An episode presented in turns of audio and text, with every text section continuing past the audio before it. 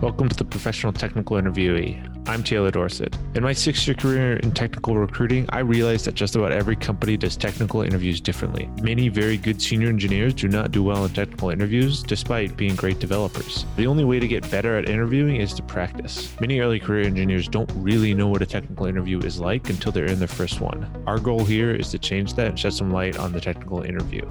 My guest today is Brad Bierman. He's the VP of Engineering at Everspring. We talk about what he looks for during a technical interview, a little intro into system design, and learn about his interviewing horror stories. Hope you enjoy.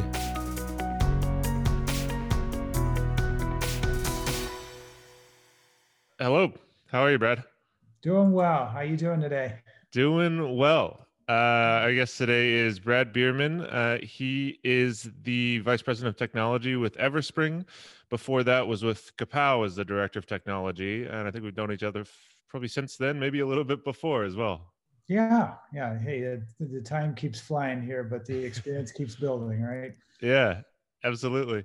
Uh, well, thanks so much for for being on. Um, I know obviously we've worked together in the past, even um, bringing some some people on, or even having conversations through doing interviews. And I know you've, you know, especially in the Chicagoland area, probably hired dozens, if not hundreds, of people over the years. So, would love to um, get insights into kind of what that interview process has looked like and how you know you've developed that strategy over the years, and then also you know yourself interviewing, um, how that's gone and probably shifted since you you know moved from an individual contributor standpoint to more of a director to a VP level role, right?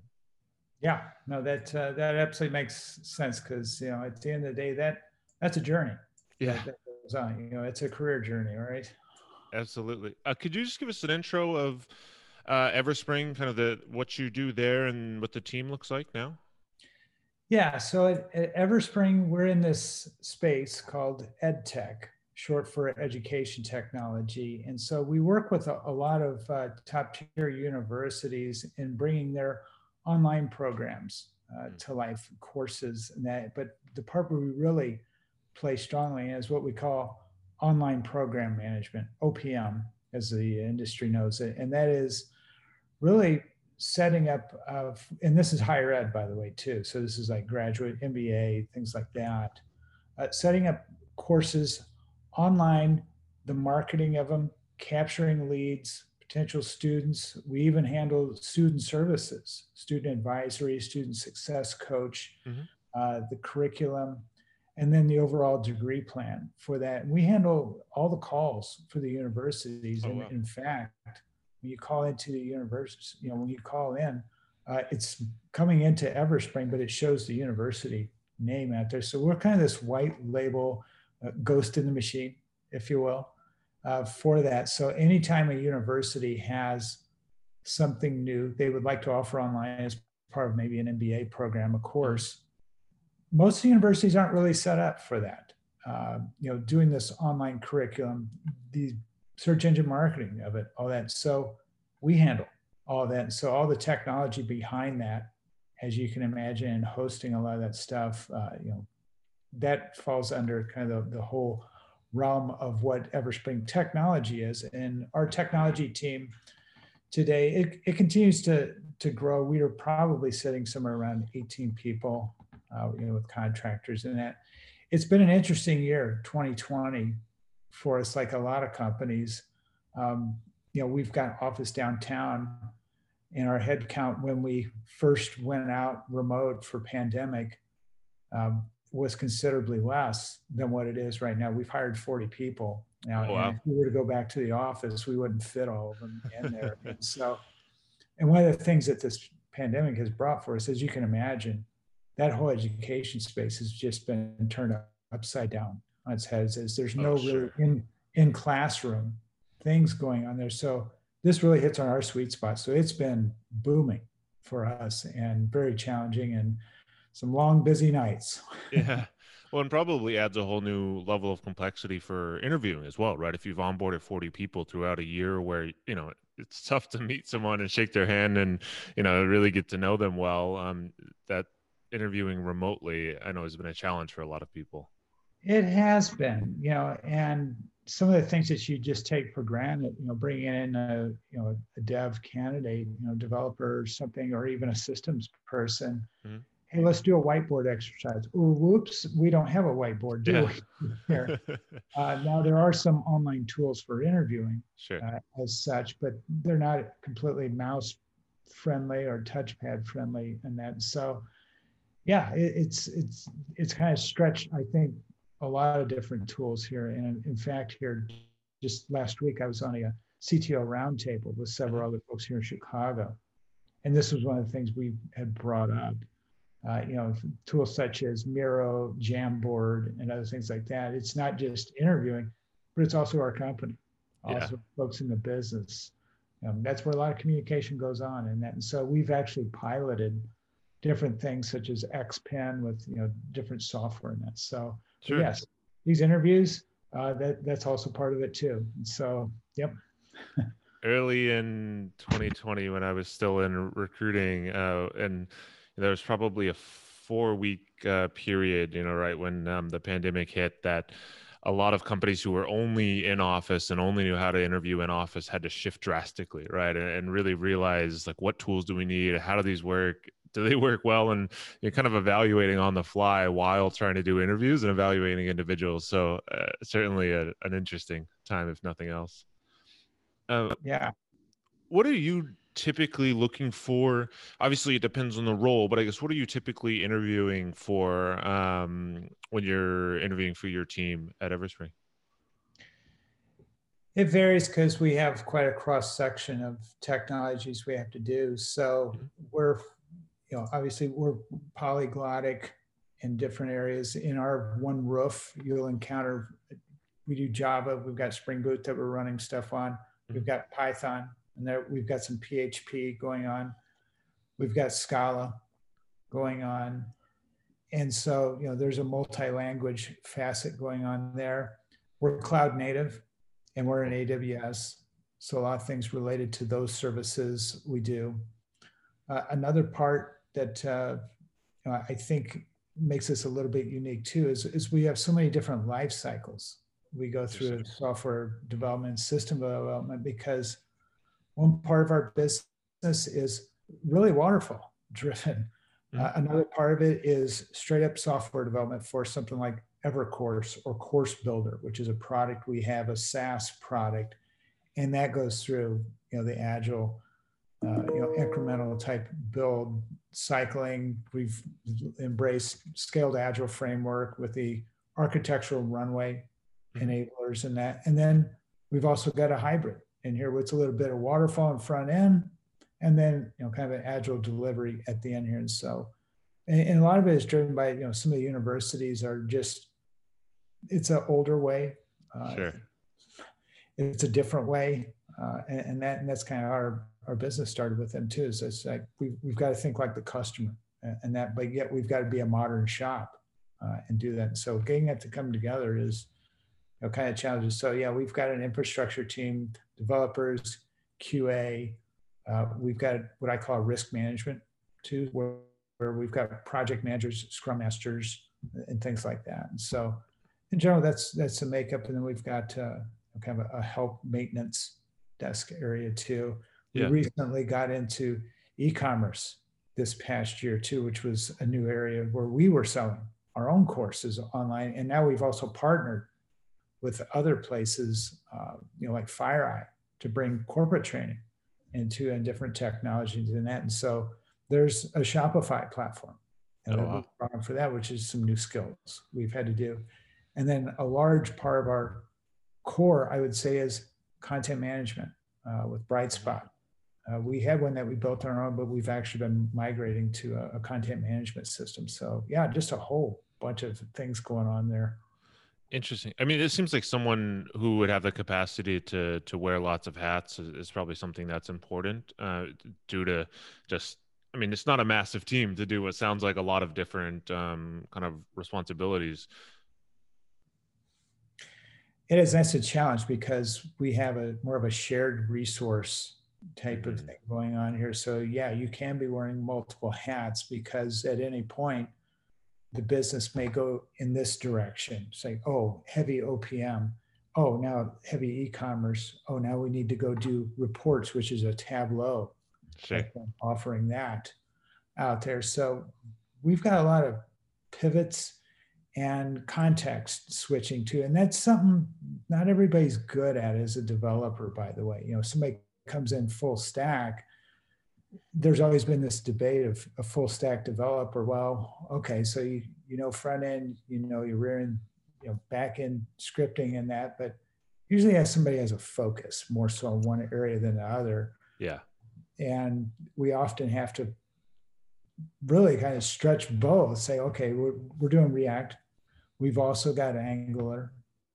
We've got some Vue. My mm-hmm. gosh, you know, there's three right there in the yeah. house. Uh, and and so I have to have to pull somebody that's been doing some Spring Boot and say, okay, well, you're full stack. I'm gonna have to put you on a little bit of uh, you know React over here, and I know you're not real crisp on it and everything, but you know it's a it's a good exercise. But some folks really want to stay focused on something, so we've got a lot of context switching, and it's it's challenging because it's a small company, but mm-hmm. it's got a large portfolio.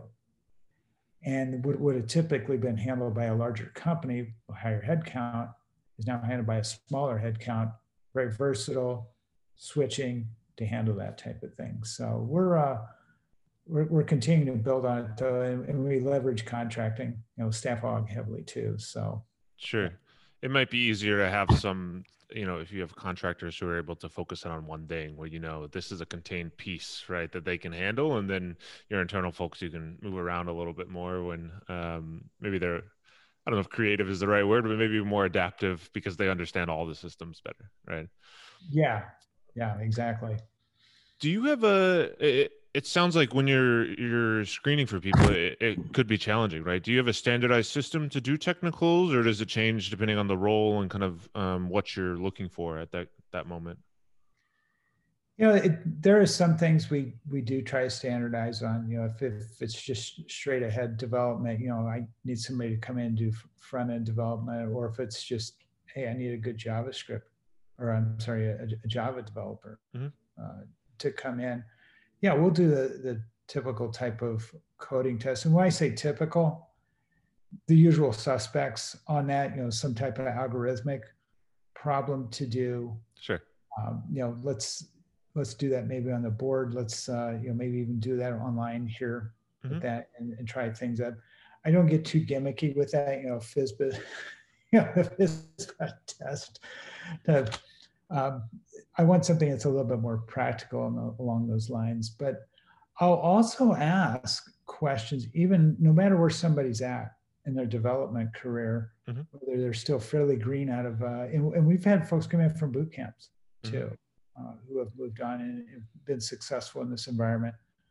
Um, I'll have folks in their early part also get to know some of the systems pieces too. And obviously, as a more senior developer, I expect that as well. And somebody that's a lead or a principal. So I'll start sprinkling in some systems related questions too, because coming in the door, um, you know, when we learn our development on a framework, let's say like a, a Ruby on Rails mm-hmm. type of thing, I think for a lot of folks, they learn how to do it, you know, and spin up a, a, virtual machine and start running that environment on there.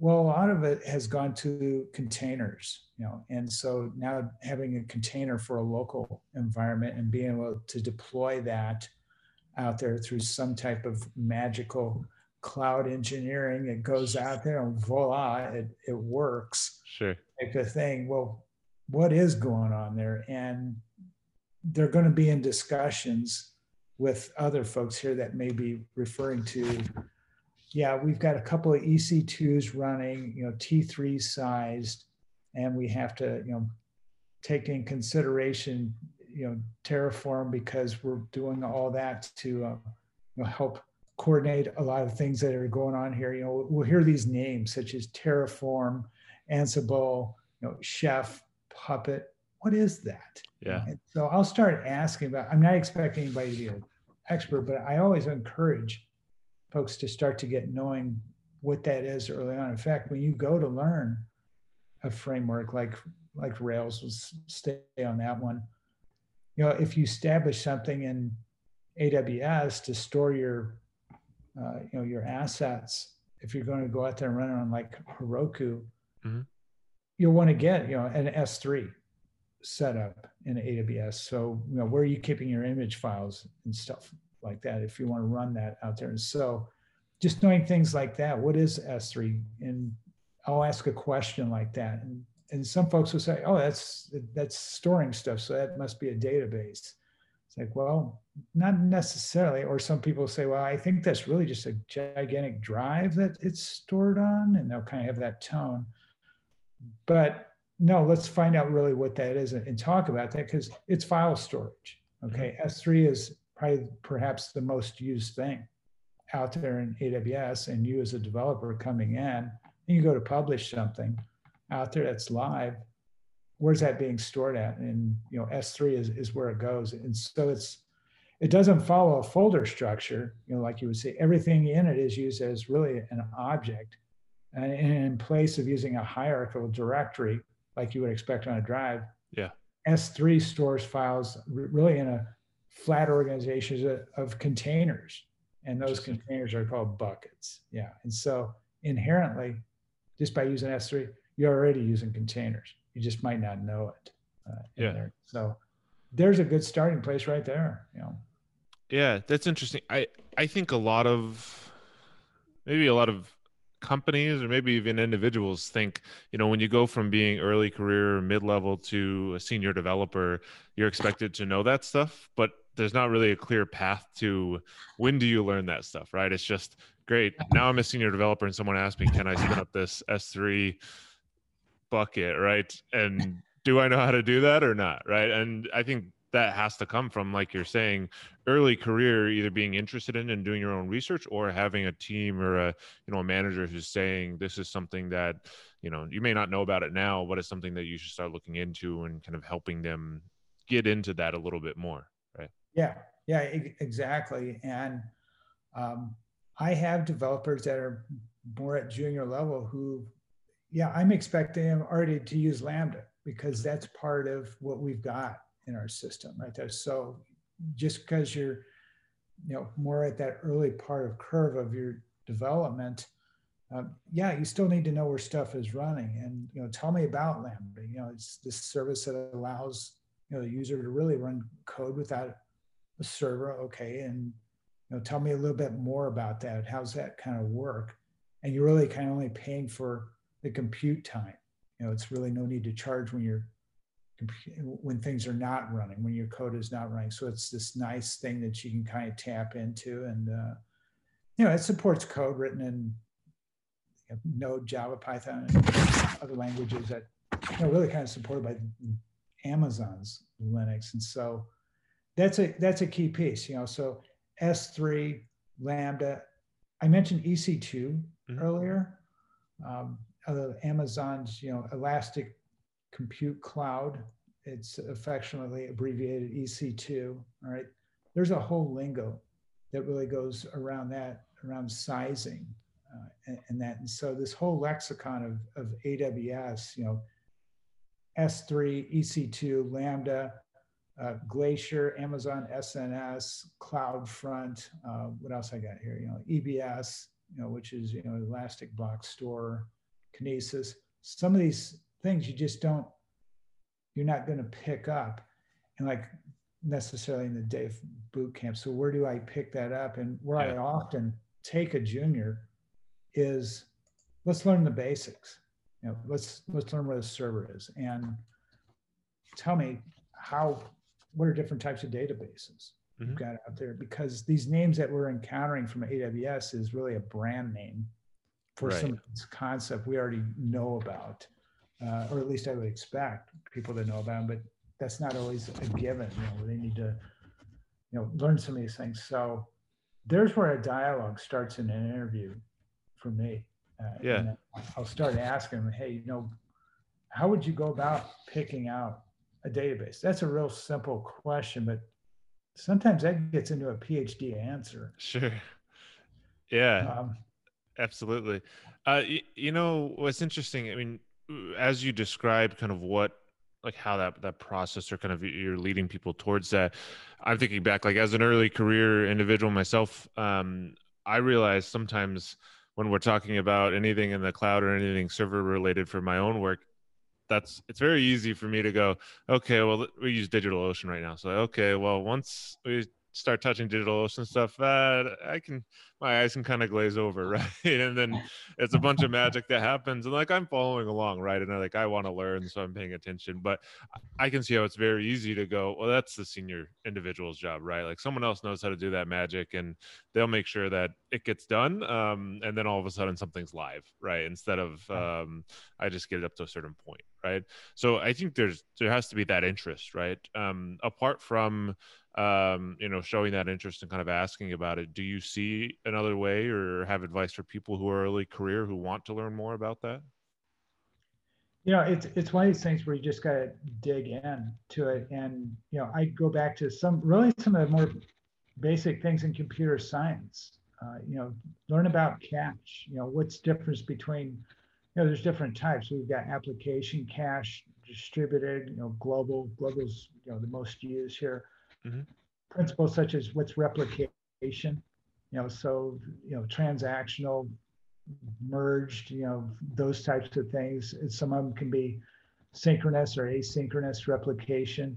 Redundancy mm-hmm. is a big thing out there because when you set up your architecture in AWS, we want to make sure there's there's failover in that. So yeah, those terms, you know, cache, replication, redundancy, you know, proxy, what's an index, uh, and that and then you know what's an app server you know, what's load balancing mm-hmm. right? Then because what you'll end up finding right after you kind of learn those principles is you go over to the aws world and you'll find out that oh there's elastic beanstalk. Oh that's just really this over here uh, a web you know an app server oh that's oh that's ec2 that's what they refer to as ec2 uh, in that, but still learn about what an app server, how that works, because there's about three different, you know, there's several different flavors they come in. You know, you can have single thread, single process, multi-thread, single process,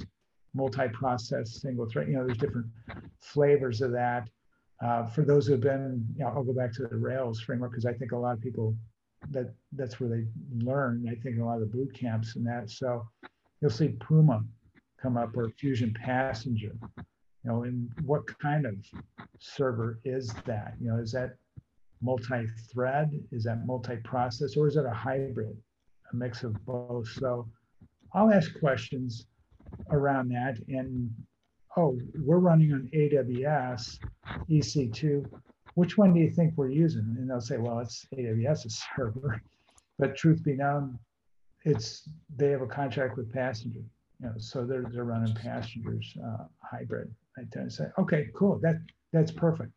Good to know that because you've got passenger running locally on your laptop, but what's out there in space running? Yeah, uh, and, and know about that, and and then you can start to go into a, a dialogue. Well, let's talk about the global interpreter lock on that, the Go, and you know how that thing works and stuff with high throughputs uh, and stuff like that. So that gets a little bit more complicated, but just having an awareness of, I think, some of those basic foundational computer science terms. Uh, yeah. Right there, you know, load balancing. What, what is that? How's that work? Yeah, I mean, it sounds like understand the concepts, and then you'll realize. I mean, I think this is common in in a lot of the uh, world of software development. Is like if you understand the concept well, when you switch into a new language or new framework or whatever it is, you realize, oh, this is that same thing just with a different name, right? Or a exactly. little slightly different flavor, right? Um, okay, that's so a that's good analogy. Yeah, that, that's a good comparison right there. Um, you know, we were talking databases earlier, you know, how to select one of those. One of the questions I ask a developer is, hey, tell me about CAP theorem.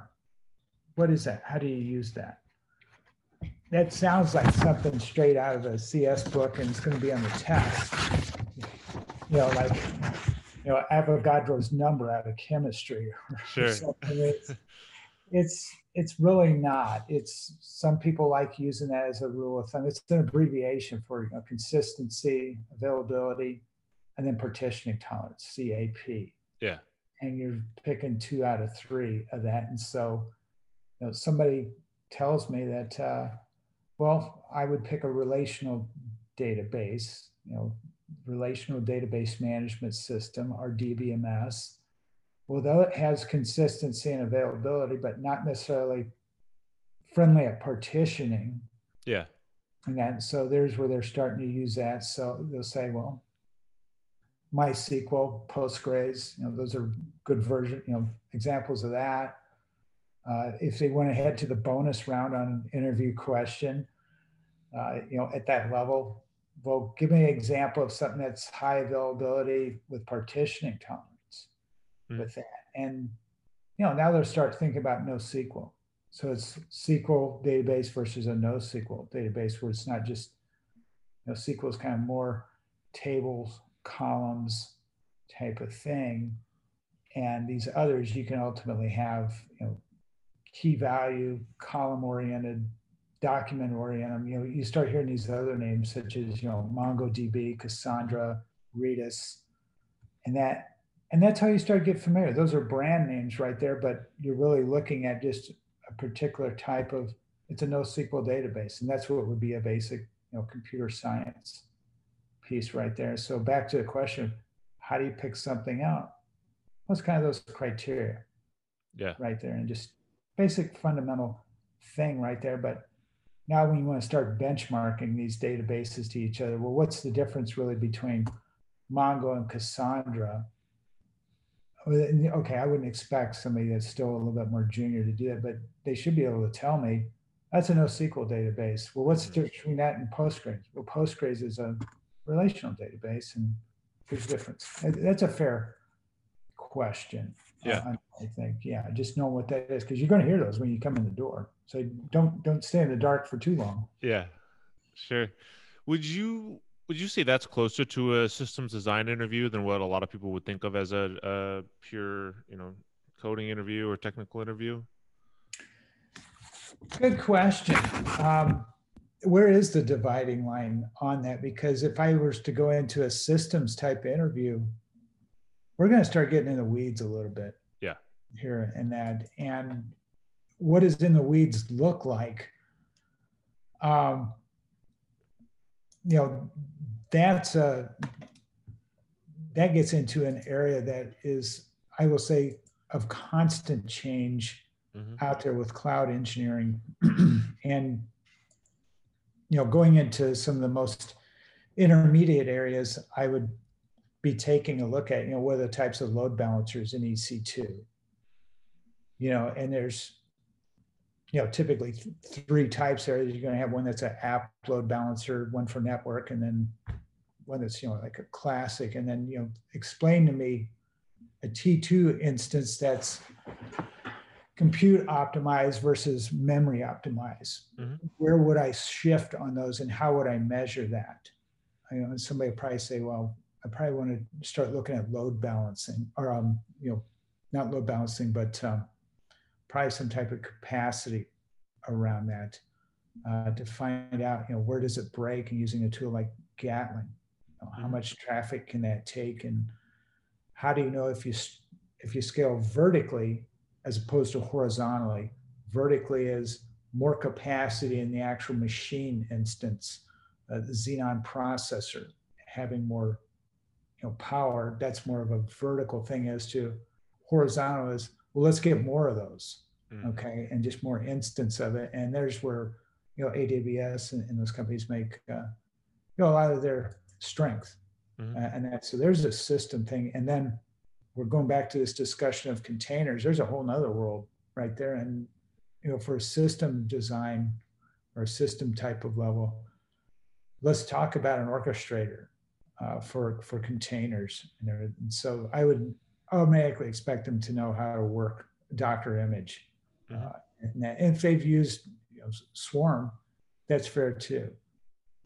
But a lot of it has moved into aws which is their uh, ECS service. Yeah. Good. Drink of water here. but that whole notion of orchestration, mm-hmm. you start to get in this dialogue about Kubernetes. And Kubernetes is, I'll start to ask people about, tell me how you set that up and how do you work that? Um, and how often do you do you bake something mm-hmm. out there and working with different types of key pairs in, in AWS uh, and then working in different services there because we've gotten a new paradigm here that has really emerged in more recent years here, which has become affectionately known as this infrastructure as code. Sure. Which almost comes full circle because now you're talking about developing with infrastructure. Yeah. Uh, and so for something that's a fundamental function just out there running on a Lambda, mm-hmm.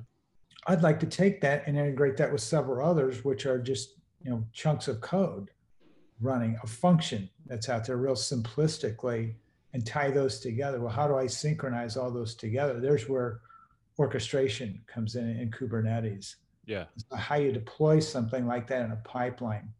There's more of a system discussion. And then I, I think the other part of the discussion, this is probably me more more my level of you know vice president of technology, having known a budget, I got to watch out for the AWS bill. Uh, you know, how do we manage that? And so there's a set of tools that I'll ask them about that's in AWS that's commonly used, you know, CloudWatch and things mm-hmm. like that. And there's all kinds of different aftermarket, I would say third party tools to help you manage your, your budget and all kinds of different names, forum fun names. Uh, I remember somebody once was once making fun of that, saying, "Oh yeah, you could get uh, cloud budget, cloud dollars, cloud nachos, whatever you want to call it." But it, cloud beer money, right? Yeah, exactly.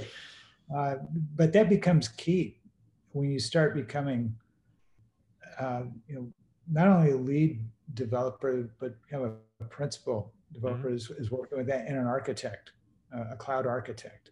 You know, what does that monthly bill start to look like, and how do I optimize that? Now you can have a discussion with developers.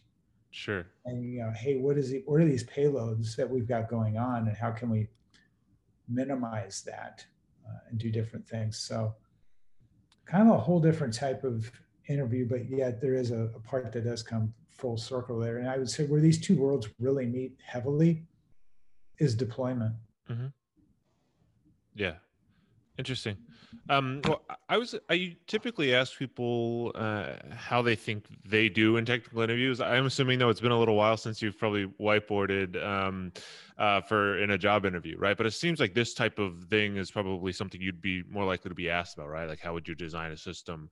Um, but when you were doing technicals, like how did you feel? Do you feel like you were good at technical interviews, like your standard whiteboarding or you know um, algorithm problem in the past? That's a that's an interesting thing to I think I, I never really consider myself good at any of these things here. I, am good at constantly learning how much I don't know. Sure. and it keeps me humble. Uh, but it's what do I need to know to do the job? Mm-hmm. Uh, what do I know to to be productive? Uh, yeah. At the, the day here, and my experience, I think, over the years has not only been, you know, getting through the interview myself, but I have also found there's people who are good at these technical interviews at giving them, and there's mm-hmm. people who are not good at giving them either. Sure. Some people will really go off into the deep end. And what does the deep end look like? You know, you know, there's different parts of a language. You know, in Java, we've got this nice thing called enum. Mm-hmm. Java people know what that is. Over in Ruby, nope, you guys create that and now you've got you know the kind of these factions here is like oh our, language has that. You got to go over and create that but i get it.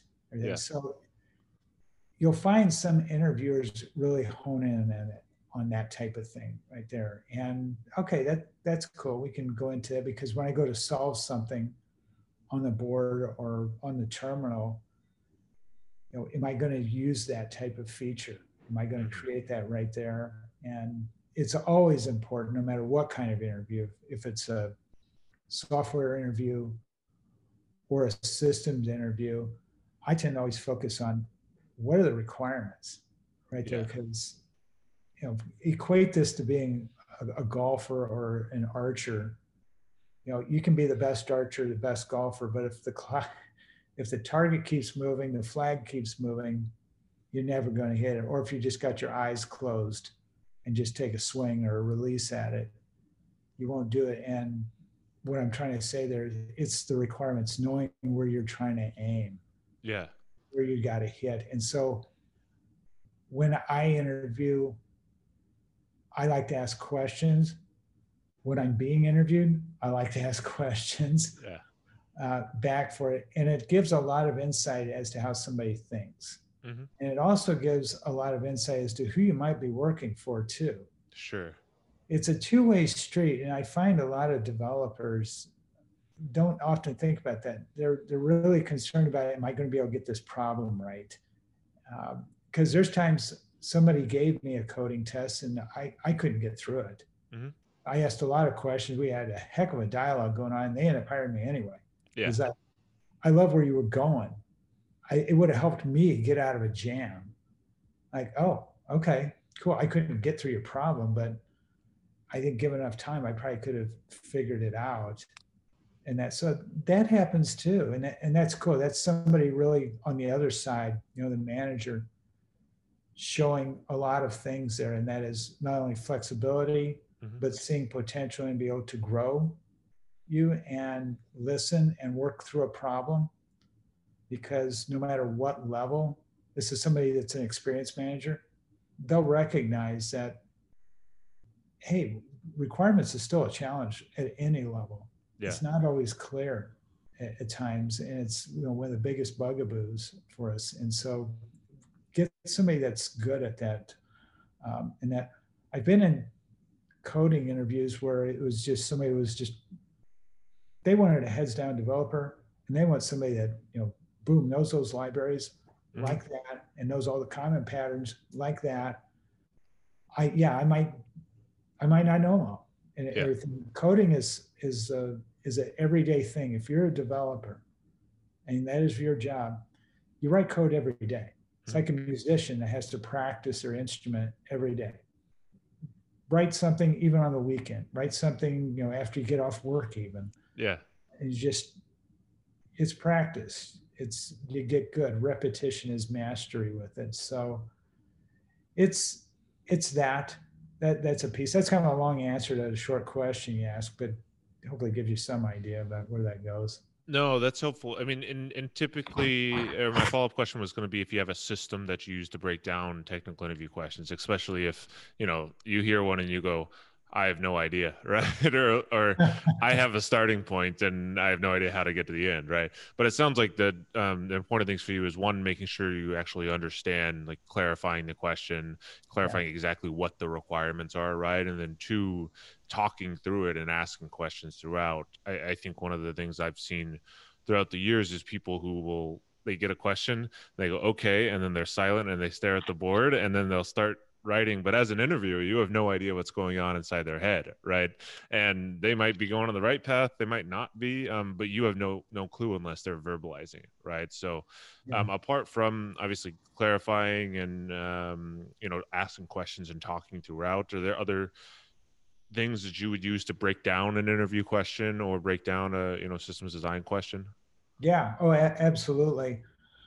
And this is you know part of the experience of having been an architect Mhm. for a number of years too uh, once upon a time i i taught courses on uml Mhm. uh, you know, this is uh, f- for those not real familiar you know unified modeling language which is a is an architectural language used in software that is you know came from omt uh, Booch, you know, Jacobson, a lot of these guys put this language together. So for myself, it's diagrammatically capturing something into a conceptual diagram with real terms and a real terms being real world terms, you know, not a computer term, you know, such as okay, plane, airport, passenger. Those are real terms right there, as opposed to, you know, object, plane. That's more of a computer science term. So I'll try to get it in a real world presentation like that and say, and ultimately, where I try to go in an interview is a use case diagram. Interesting. Use case diagram shows who are the users of this, and then what are the use cases we get there because identification of use cases, consider it stories that we get in Agile, that's a key skill right mm-hmm. there. And so if somebody's describing the problem to you, start thinking in terms of stories and use cases. So when I'll, for somebody does that, I'll start writing those down. If I'm on a whiteboard, I'll start writing those those down right up there. I say, okay, so here's the stories I'm thinking. Here's the use cases right here, and then tell me about who all is using this. And if it's just one person, I'll tie it in with mm-hmm. where it's at. And some of those use cases might have an extends or an includes on it for those familiar with UML. I'll, I'll diagram that up there. Maybe I'll even do a sequence diagram to show for the lifeline, if you're familiar with sequence diagrams, showing the actor, then the lifelines of each method or object and how they interact with each other with the arrows showing the connectivity and what comes back for a return or something like that. Done that, that right there is a more formal way of doing it because what I have found is there's been something uh, kind of kind of lost here in the industry. It happened really in after really we went heavily into agile where in the waterfall where we spent all this time on design mm-hmm. and we would spend time diagramming thing and you know now we can we've got frameworks that help us out quick we've got you know short iterations of things where we don't have to do that and i can put something out quickly and that's so i found folks have not really held on to the diagramming skills if i ask somebody to go to the board and, and diagram something they'll start drawing some boxes with lines connecting them. And then I'll turn around and ask somebody else, can you interpret what was just drawn if you haven't seen it? And if they can't explain, it's, it's a real issue. Sure. Uh, for us out there. So being able to diagrammatically express the problem is a big one out there because if, if you can't visualize it, you probably can't solve it. Yeah. If you can't visualize a bug, you probably can't fix it uh, yeah. and everything. We're visual thinkers, and it kind of goes back to what we started about on the you know on this particular discussion here about whiteboarding. You know, that's a tough thing here for interviews. Is you know I want to be able to do that. So when I go for a coding test in this type of environment, I would be asking, is there something I will be able to diagram on?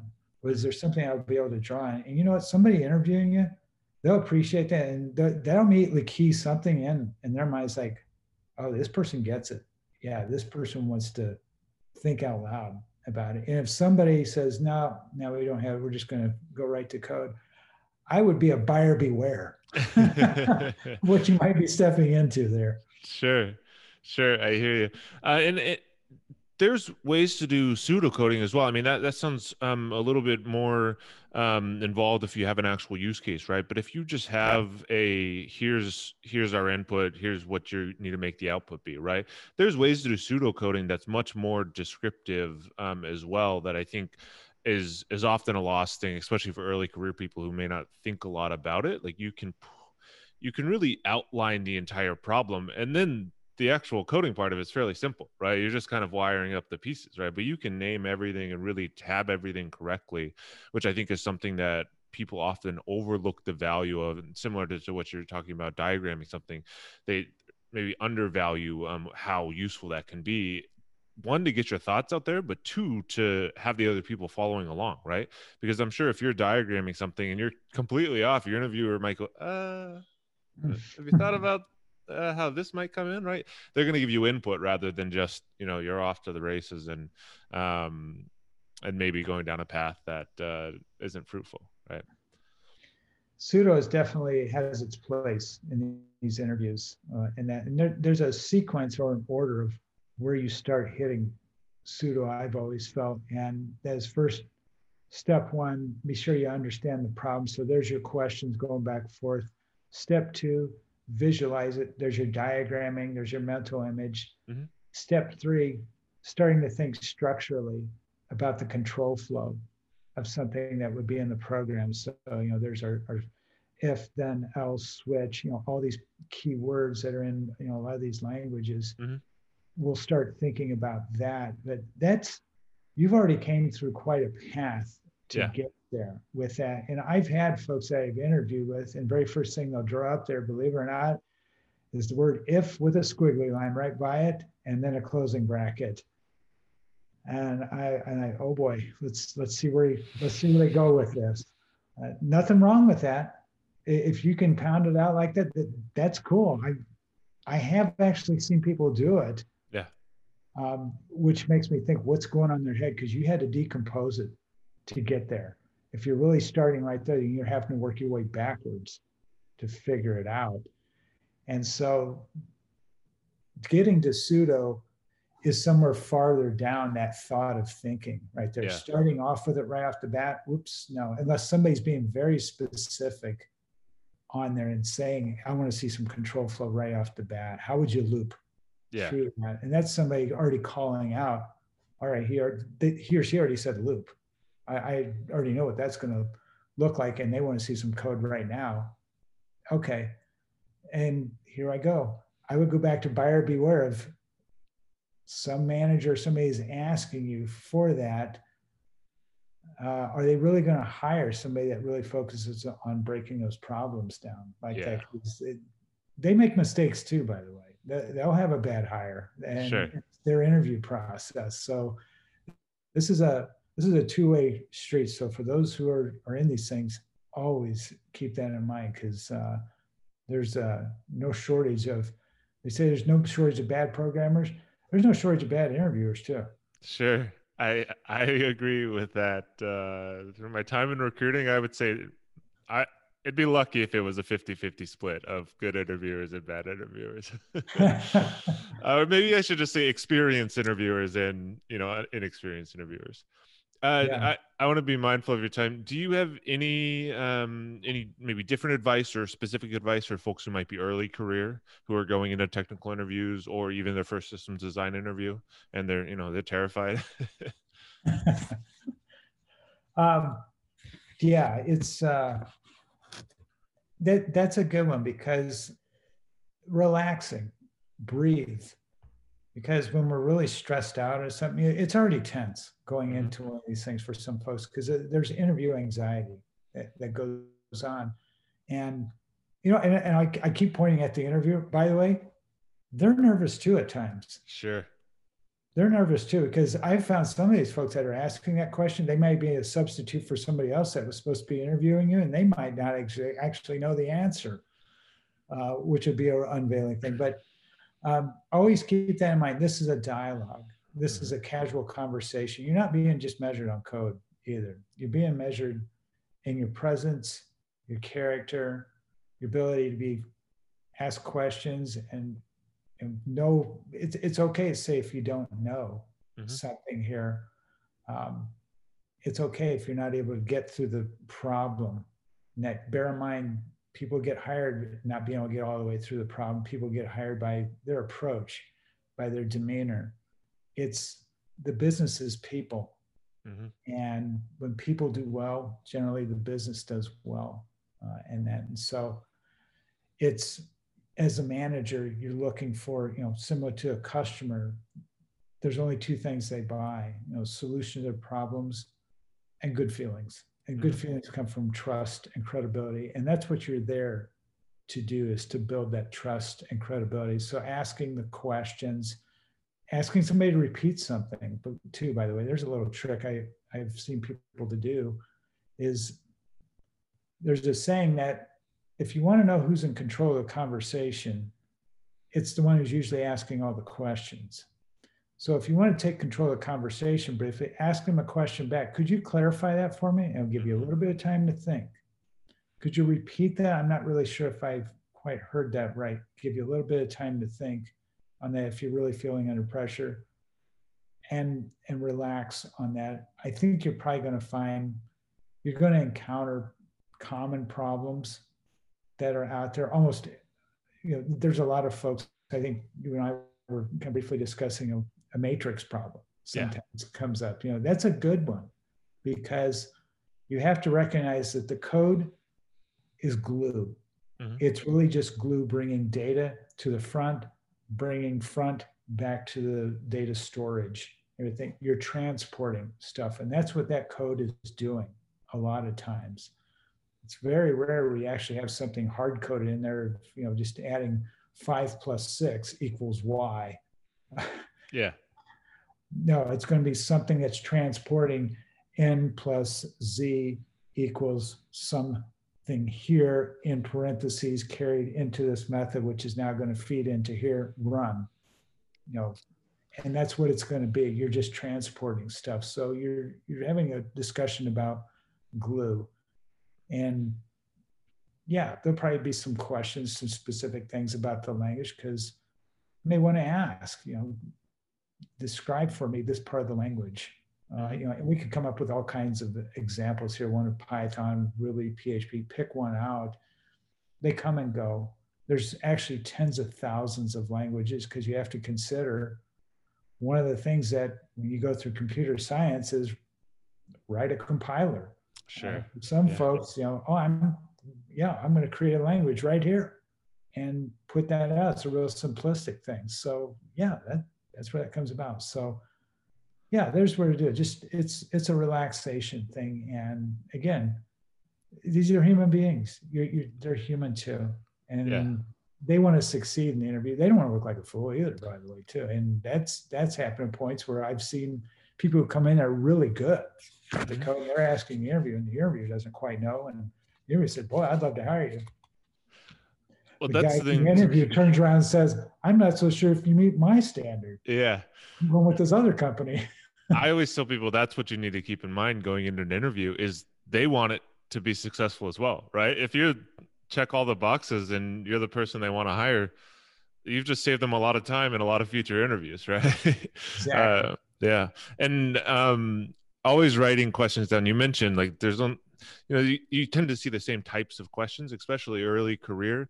Um, mm-hmm. I realized in a lot of my interviews, I was getting one version of probably five different questions basically and some variation on that same type of question but it was very often the same thing and about the third time i messed up the same question i went all right maybe i'm going to spend some time write it down and actually solve it in a couple different ways so next time it comes up you know i can breeze right through it um, and and that also helps with the nerves a lot if you feel you know if, at least if you've seen the question before usually you can get get the solution right or yeah. get close to something right um, you go from interview to interview to company to company, you'll find out they don't follow the, the dry principle. Yeah. They'll repeat the same problem. Oh, yeah. Yep. Um, well, last question here. Uh, do you have any any personal uh, technical interview horror stories or anything maybe early career where you were just in a situation where everything went belly up that you're willing to share? Oh boy, you're really wanting to dig in here, aren't you? have to humble yeah. you before the end, right? yeah. Oh yeah. I, have had some. Uh, I, have had some real nightmare scenarios actually come up, and it's been a number number of years. But uh, yeah, I I recall somebody I did, uh, and this was kind of a whiteboard interview mm-hmm. interview with three people, and all three of them had their feet propped up on the desk, and one person didn't have any shoes on, barefoot. Wow yeah, that was me. Like my, I, I, was still kind of taken back. I thought, what kind of culture am I coming in in here? And that's pretty relaxed. And and as I soon started to realize that they had been to a company outing, and all three of them were highly intoxicated. Yikes! And one of them, and not everybody gets intoxicated the same way you have people that become a what do we call a happy drunk, and some people are a little bit more aggressive. Well, I was lucky enough to get three aggressives. I thought I was going to get my ass kicked by asking a question. Uh, my goodness sake! So uh, I, I ended up uh, almost ending that interview early myself just by almost intentionally doing bad. It's like, uh, okay, I don't, I really don't know if I know this. Okay, yeah. Or anything else? Like, boy, Daniels is here interviewing me, and, I, and Jack and I aren't getting along. well, I like to ask people that because uh, it's good to know that it could always be worse, right? If there's, if you have a terrible interview and you feel like you didn't solve the problem, at least there wasn't three drunk assholes, you know, berating yeah. you while you're trying to whiteboard, right? Yeah, exactly. Well, thank you so much, Brad. I really appreciate you you coming on um, and, and sharing the, knowledge you have. Um, anything else you'd like to add, or anything you'd like to to plug here at the end? Have a happy holiday. Stay safe. Stay healthy, and uh, looking forward to canceling my subscription to 2020 uh, and get my new subscription to 2021. Hope for a better year, and uh, hope all goes well for you. Absolutely. Well, thank you so much. Thank you so much for listening. If you enjoyed the show, please subscribe on YouTube or your favorite podcasting app at the Professional Technical Interviewee. I want to thank my guest and my wonderful editor and producer, Dustin Bays. If you're interested in sharing your technical interview advice and being on the show, please reach out at dorsettaylordev at gmail.com. Until next time, keep practicing.